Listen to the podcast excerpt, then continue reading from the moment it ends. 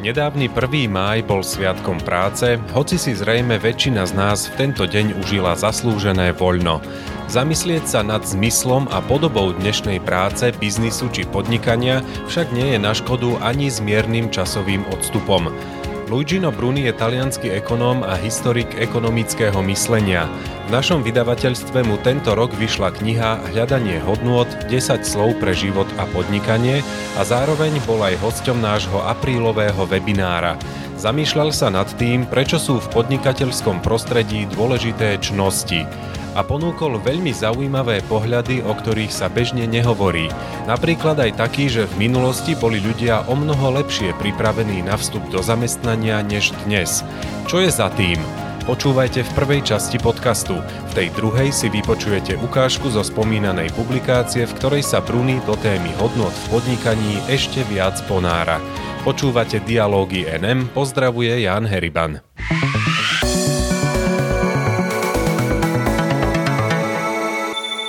Luigino Bruni začal svoju prezentáciu konštatovaním, že sa nachádzame v obrovskej transformácii podnikateľskej kultúry. Podnikateľská kultúra podľa neho nahradila tú politickú a víťaznou paradigmou je od konca 20. storočia biznis. Come accade in tutti i grandi processi sociali, è proprio oggi, nel momento del suo massimo successo. Ako vo všetkých veľkých sociálnych procesoch aj dnes, v období svojho najväčšieho úspechu, treba povedať, že v tomto humanizme biznisu vidíme prvé znaky úpadku, prvé trhliny, ktoré predstavujú hrozbu, že celá budova obrazne povedané sa zrúti. Lebo za pol storočia veľké podniky nad nadnárodné podniky ukazujú výrazný prípad nejakého, dalo sa povedať, až vykoristovania, alebo možno aj Marxové slova použiť. A dnes podniky predstavujú niečo, čo je spojené s blahobytom alebo zásluhovosťou, meritokraciou. Čiže podnik a kultúra podniku vidíme, že sa prenáša do všetkých oblastí sociálneho života, až keď sa dostane aj do spoločenstiev, neziskových organizácií, náboženstiev. E addirittura alle religioni e alle chiese. Uznávaný ekonóm ďalej opísal, čo sa vlastne deje v dnešných podnikoch alebo firmách. Vychádzal pritom z pojmu, ktorý na prvý pohľad nesúvisí s biznisom. Je ním krehkosť. Perché le generazioni precedenti, quella di mio padre, di mio nonno, in Europa... Predchádzajúce generácie môjho starého otca, môjho otca v Európe vedeli odovzdávať hlavne nám, mladým, tú schopnosť čeliť, reagovať teda na ťažkosti života. A napriek tomu, že bolo tisíc problémov okolo nás, tie predchádzajúce generácie vytvorili v ľuďoch vnútorný kapitál. Bol to skutočný duchovný kapitál, bola to múdrosť, náboženstvo, ten súcit a potom sú tie e, vlastne hodnoty veľkých masových ideológií, také narratívy kolektívne, zmysel života, zmysel smrti, utrpenia a tak ďalej. A toto podľa mňa boli vlastne to ako keby humanizmy nedokonalosti. Humanizmy nedokonalosti. Boli tam obety, súcit, lútosť a stále hľadala sa nejaké šťastie. Šťastie predstavilo krátky interval medzi dvomi obdobiami nešťastia. Ako Hobbes hovorí, vlastne ži, život je krátky. Je to umenie, že treba uh, formovať charakter a treba, aby život bol uh, udržateľný. Nikto teda až do obdobia spred pár desať ročí nikdy by si sa nebol domnieval, že bude vychovávať mladých ku kultúre úspechu, že by podporovali ľudí, aby boli výťazní, lebo všetci vedeli, že by to bola, vlastne by to predstavilo určitú frustráciu a neprinieslo by to dobro. Čiže ten zápas obrazne povedané futbalu, ten zápas v živote sa skončil dobre, keď vlastne bol, priniesol človek dobrý výsledok, obrazne povedané ako z futbalu. Finiva bene se si portava a casa un buon pareggio nella gara di football. Dnešní mladí ľudia, ale aj dospelí, majú však podľa Bruniho problém, keď sa stretnú s nešťastím či neúspechom. Predtým si totiž neosvojili potrebné čnosti, ako sú obeta alebo lojalita. Queste virtù di ieri, la misericordia, la mitezza, Tieto čnosti včerajška, obrazne povedané, sú považované za niečo staré, čo môžeme niekde do skrine e, zavrieť, čo už nemá vôbec žiaden význam. A čo už vôbec neslúži pre dnešnú dobu. Čiže aký je ten problém? Že zatiaľ, čo spoločnosť ešte veľmi ťažko chápe a uvedomuje si túto veľkú krízu krehkosti, lebo chýbajú tie čnosti, Možno sme si ešte neuvedomili, aké následky to prinesie, že sme tú krízu náboženstiev podceňovali a tak ďalej. Ale podniky, oni ako keby anticipovali dobu, lebo sú to majú špekulácie, vidia, vidia dopredu, špekulujú, aby sa dostali čo najďalej. Oni už teraz vidia, že niečo nefunguje. Sú to prvé podniky, ktoré si uvedomujú, že niečo nejde. Prečo? Lebo podniky žijú spo- zo spolupráce.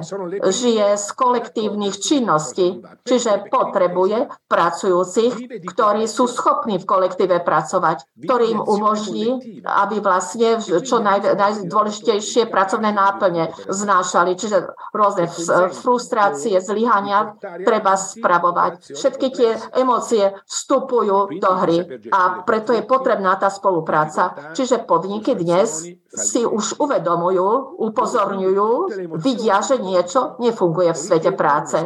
Ale nie len z hľadiska ekonomických dôvodov, ale z dôvodov, etických dôvodov. V prvom rade kvôli tej spomínanej krehkosti, lebo pracujúci nemajú veľké schopnosti dnes, aby spravovali vzťahové krízy, tie konflikty, tie zlyhania a tak ďalej a tak ďalej. Lebo tieto veci sa ľudia naučili mimo podniku, nie v vnútri podniku.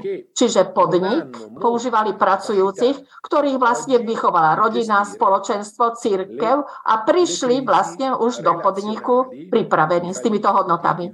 Čo sa teda stáva vo svete podnikateľskom? Že podniky si vytvárajú, konštruujú svojich pracovníkov, lebo spoločnosť už ich nepripravuje, pripravených v úvodzovkách, aby pracovali a sú krehky a preto podniky sú prinútené, aby si vytvorili svoje čnosti in-house, čiže doma.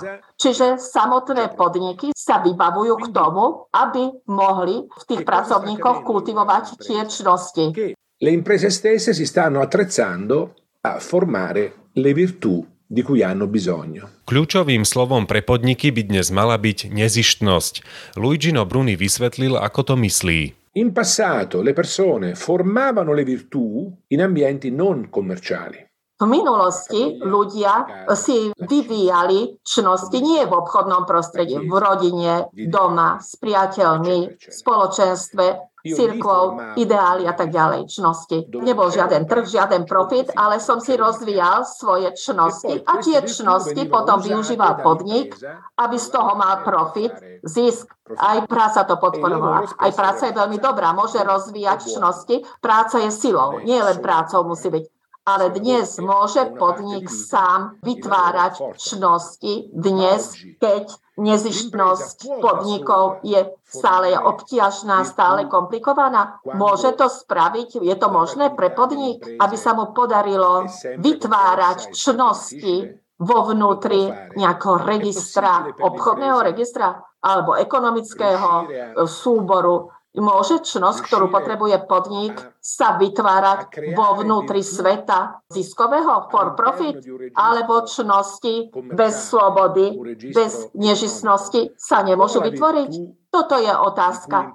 Oppure le virtù senza gratuità e libertà non riescono a formarsi. E quindi questa è la domanda na webinári sme otvorili aj ďalšie otázky, a to priamo od divákov. Jedna z nich sa týkala toxických pracovných vzťahov. Náš host odpovedal, ako takéto vzťahy môžeme spoznať. Un primo indicatore è un indicatore di quantità, cioè un rapporto è tossico. Prvý ukazovateľ je ukazovateľ kvantity, čiže vzťah je toxický, keď absorbuje pohltí príliš veľa energie. Čiže keď nejaký vzťah v nejakom podniku alebo v nejakom spoločenstve sa stane argumentov, témou, kde my investujeme veľa, strašne veľa energií, ktorý by sme mohli využiť túto energiu iným spôsobom, taký vzťah je toxický. Keď idem do kancelárie a väčšinu času, veľkú časť času, aj 10% teda, používam pre spravovanie alebo možno aj viac, aby som vyriešil dva, tri vzťahy, jeden, dva vzťahy s konkrétnymi osobami, diskutujeme, rozprávame. A tento vzťah nie je, to, nie je to čisté potrubie, ale je to zapchané potrubie, obrazne povedané. Čiže keď venujem veľa energie nejakému vzťahu, tak to je už signál, že tento vzťah je toxický. Ďalší taký ukazovateľ toxicity vzťahu sa týka poriem, ktoré si osvojí kritika. Napríklad, keď je nejaký konflikt, potom existuje zdravý spôsob riešiť ho, transparentnosť, riešiť ho na verejnosti, na správnych miestach so správnymi ľuďmi, s nadriadenými pracovníkmi, s ľuďmi, s tou osobou, s ktorou je problém. Tá musí byť pritomná prítomná, keď sa hovorí o tom probléme. A na viacerých miestach treba sa si vyriešiť veci a tam sa treba aj pohádať, diskutovať.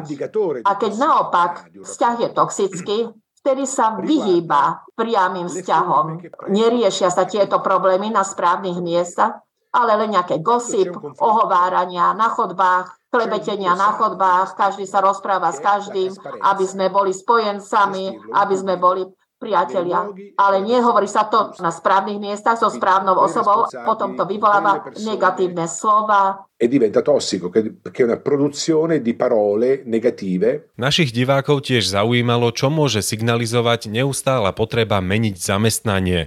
Luigino Bruni reagoval, že to môže mať aj svoje pozitíva. Zároveň pripomenul, že v minulosti bolo zvykom vykonávať jednu prácu mnoho rokov alebo celý život.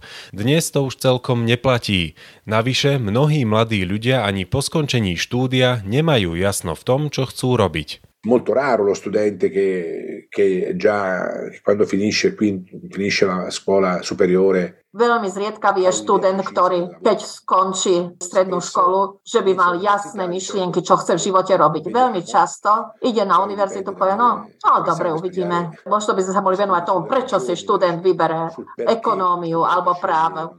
Je trochu odlišná medicína, lebo v niektorých krajinách, alebo fyzika, chémia, sú to také vedeckejšie fakulty, ale ďalšie fakulty, ktorých je vlastne väčšina, sú vybrané. Neviem, ako by som sa vyjadril, prečo sú vybrané Čiže potom 3 roky, potom 2, ešte ďalšie master, potom nejaká stáž, potom jeden rok v zahraničí, Erasmus v rámci programu Erasmus a potom možno ďalšie nejaké obdobie preverovania. v ďalšom podniku, má 30-32 rokov a vlastne žiadne vlastne tie skutočné kompetencie, zručnosti ešte nezískal, lebo, lebo ja si môžem mať 10 master, 10 promócií, magisterských štúdií, doktorátov, ale, ale to musím pracovať v celom svete, to je univerzálny zákon. Čiže keď začneme pracovať, existuje tam tá neistota, krehkosť, začne sa pracovať a mení sa potom práca, lebo nie všetky práce sú.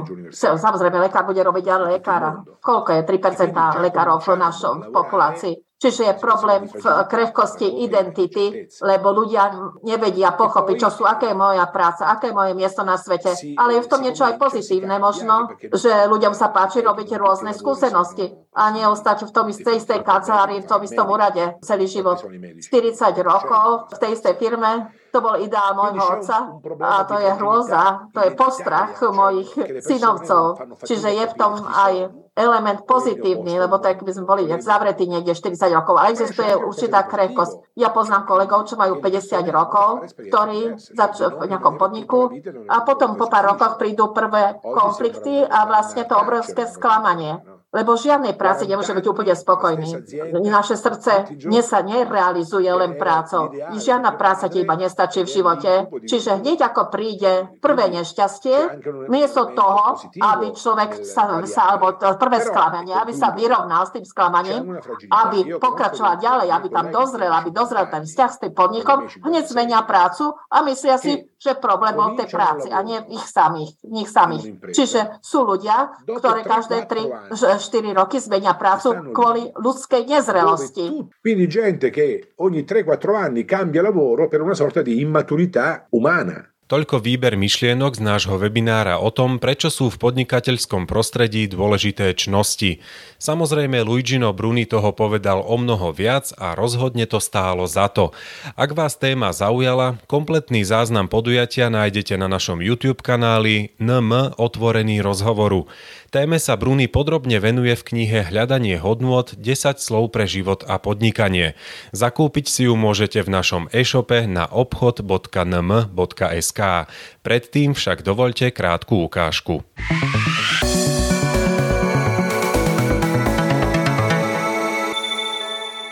Vosma kapitola Radosť a apatia aj v tomto období krízy sa do spoločnosti vkráda určitá neresť, ktorá sa môže stať skutočnou sociálnou chorobou. Apatia je istý druh choroby charakteru, ducha a vôle. Napriek jej evidentnej všade prítomnosti sa dnes o nej hovorí primálo. Považuje sa za archaické a zastarané slovo a tých zopár ľudí, ktorí ešte chápu jeho význam, ju ani nevníma ako neresť. Prečo by sme vlastne mali pokladať skľúčenosť, ponurosť alebo nudu za neresť? Zakladatelia západného étosu od Grékov až po stredovekých filozofov však apatiu zhodne považovali za vážnu neresť, patrí dokonca medzi hlavné neresti – je totiž pôvodcom ďalších odvodených fóriem životných porúch alebo chorôb, ako lenivosť, nestálosť, nedbalosť, chýbajúci zmysel života, rezignácia a depresie, niekedy až klinické. Pre pochopenie ich postoja sa treba vrátiť k týmto civilizáciám a uvedomiť si, že apatia v ich humanizme ohrozovala nielen dobro jednotlivca, ale ako každá neresť aj spoločné dobro a verejné šťastie, ktoré sú ovocím činnosti oddaných a angažovaných ľudí. Hodnotný život je aktívny, s povinnosťami, dynamizmom, pracovitý, s občianskou, politickou aj ekonomickou angažovanosťou – keď sa v spoločenskom organizme uchytí vírus apatie, treba proti nemu bojovať, odmietnúť a vypudiť ho, aby organizmus prežil. Neresť, podobne ako čnosť, je predovšetkým občianská kategória. Čnosti vedú k ľudskému rozkvetu alebo šťastiu, neresti spôsobujú odklon a chradnutie života. S neresťami a bez čností život nefunguje. Neresti nie sú jednotlivé nesprávne skutky, ale morálne a existenčné stavy, do ktorých človek upadá postupne.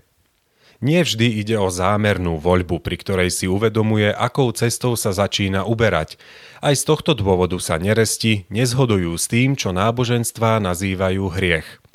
Neresť je tiež pomílený a malý pôžitok, čo bráni dosiahnutiu dobrého a veľkého pôžitku, ktorý sa spája so správnym, čnostným používaním tela a ducha jednotlivcov a komunít. Znamená uspokojiť sa s pomiami pre prasce a prísť o jedlo, čo sa kladie na stôl doma – toto hľadanie malého a pomíleného potešenia či rozkoše sa vyskytuje aj v apatii, aj keď sa môže zdať menej evidentné ako obžerstvo, chamtivosť alebo chlípnosť. Apatia prichádza po traumách, krízach, sklamaniach, smútku, zlyhaní či zraneniach. Namiesto toho, aby sme sa zo všetkých síl usilovali zotaviť a znovu vstať, dusíme sa vo vlastnej bolesti, ľutujeme sa, lížeme si rany. Pri tomto útrpnom varení sa vo vlastnej šťave je možné pociťovať istú útechu, ba dokonca aj istú formu potešenia, akési sladké či uspokojivé stroskotanie, vďaka ktorému sa po kríze síce dá prežiť, ale nie žiť. Naša konzumná civilizácia nám dnes ponúka množstvo produktov, ktoré nám spríjemňujú pestovania apatie a tak umocňujú jej nástrahy. Pripomeňme si aspoň televíziu. Takýto pasívny pôžitok je však nesprávnym, krátkozrakým a veľmi slabým uspokojením. Lebo správnym riešením našich neúspechov nie je narcistická pasivita apatie, ale tak ako nám pripomína prastará múdrosť, riešením je aktívny život, výdenie von zo svojho domáceho prostredia a snaha o svižné napredovanie. Preto je aktuálnou a rovnako endemickou a sociálnou chorobou aj narcizmus, ktorý sa veľmi podobá starovekej apatii. Apatia je teda význačnou neresťou, lebo keď sa ujme, spôsobuje, že sa zle cítime a zle aj žijeme. Ak sa nelieči, vedie k duchovnej smrti človeka. Dnes je ich vo svete podnikania a práce mnoho, len musíme byť schopní ich vidieť. Po vážnej kríze sa človek zrieka vlastného žitia a nenechá žiť ani tých, čo sú okolo neho, lebo nedokáže znovu začať žiť a ani prebúdzať život v iných. Záhadná Dürerová rytina nám spádnosťou typickou pre veľké umenie vykresľuje, čo je apatia – Melanchóliu predstavuje malá príšerná bytosť, ktorá bráni autorovi používať jeho pracovné nástroje, čo ležia opustené na zemi. V pozadí je hviezdna obloha. Práca a hviezdy. Dve veci, ktoré v časoch prevládajúcej apatie padajú spoločne. V tých istých rokoch, keď sa rodilo toto majstrovské dielo, vznikol aj Machiavelliho vladár – Ocitáme sa na sklonku občianského humanizmu v období občianských vojen v Taliansku a náboženských bojov v Európe. Apatia teda bola súčasťou tohto krízového obdobia a je súčasťou aj našich čias. Ako pri všetkých nerestiach, aj tu je najúčinnejším protiliekom včasná identifikácia prvých príznakov a okamžité zastavenie rýchleho a rozvíjajúceho sa procesu nedokončovať postupy, nechávať po sebe polovičatú prácu, neprečítať si ešte raz poslednú úpravu článku, okúsiť nudu kvôli dobre vykonanej práci, často si klásť otázku, prečo by som to mal spraviť, alebo si povedať, že to nestojí za to. Takto sa prejavujú prvé príznaky začínajúcej apatie – Starodávna múdrosť z etiky čnosti a nerestí hovorí, že keď zbadáme prvé signály, treba reagovať okamžite a bez meškania. Neresť spočíva v absencii tejto rozhodnej reakcie, nie v zaregistrovaní príznakov. Dialógy NM sú na konci. Ak vás téma hodnôt v podnikateľskom prostredí oslovila, neváhajte si pozrieť spomínaný webinár s Luiginom Brunim na našom YouTube kanáli alebo si zakúpte jeho knihu, ktorú sme pre vás vydali. Podporíte tým aj našu činnosť, za čo vám vopred ďakujeme. Nezabudnite aj na naše textové rubriky na nm.sk alebo zostaňte s nami spojení cez Facebook či Instagram.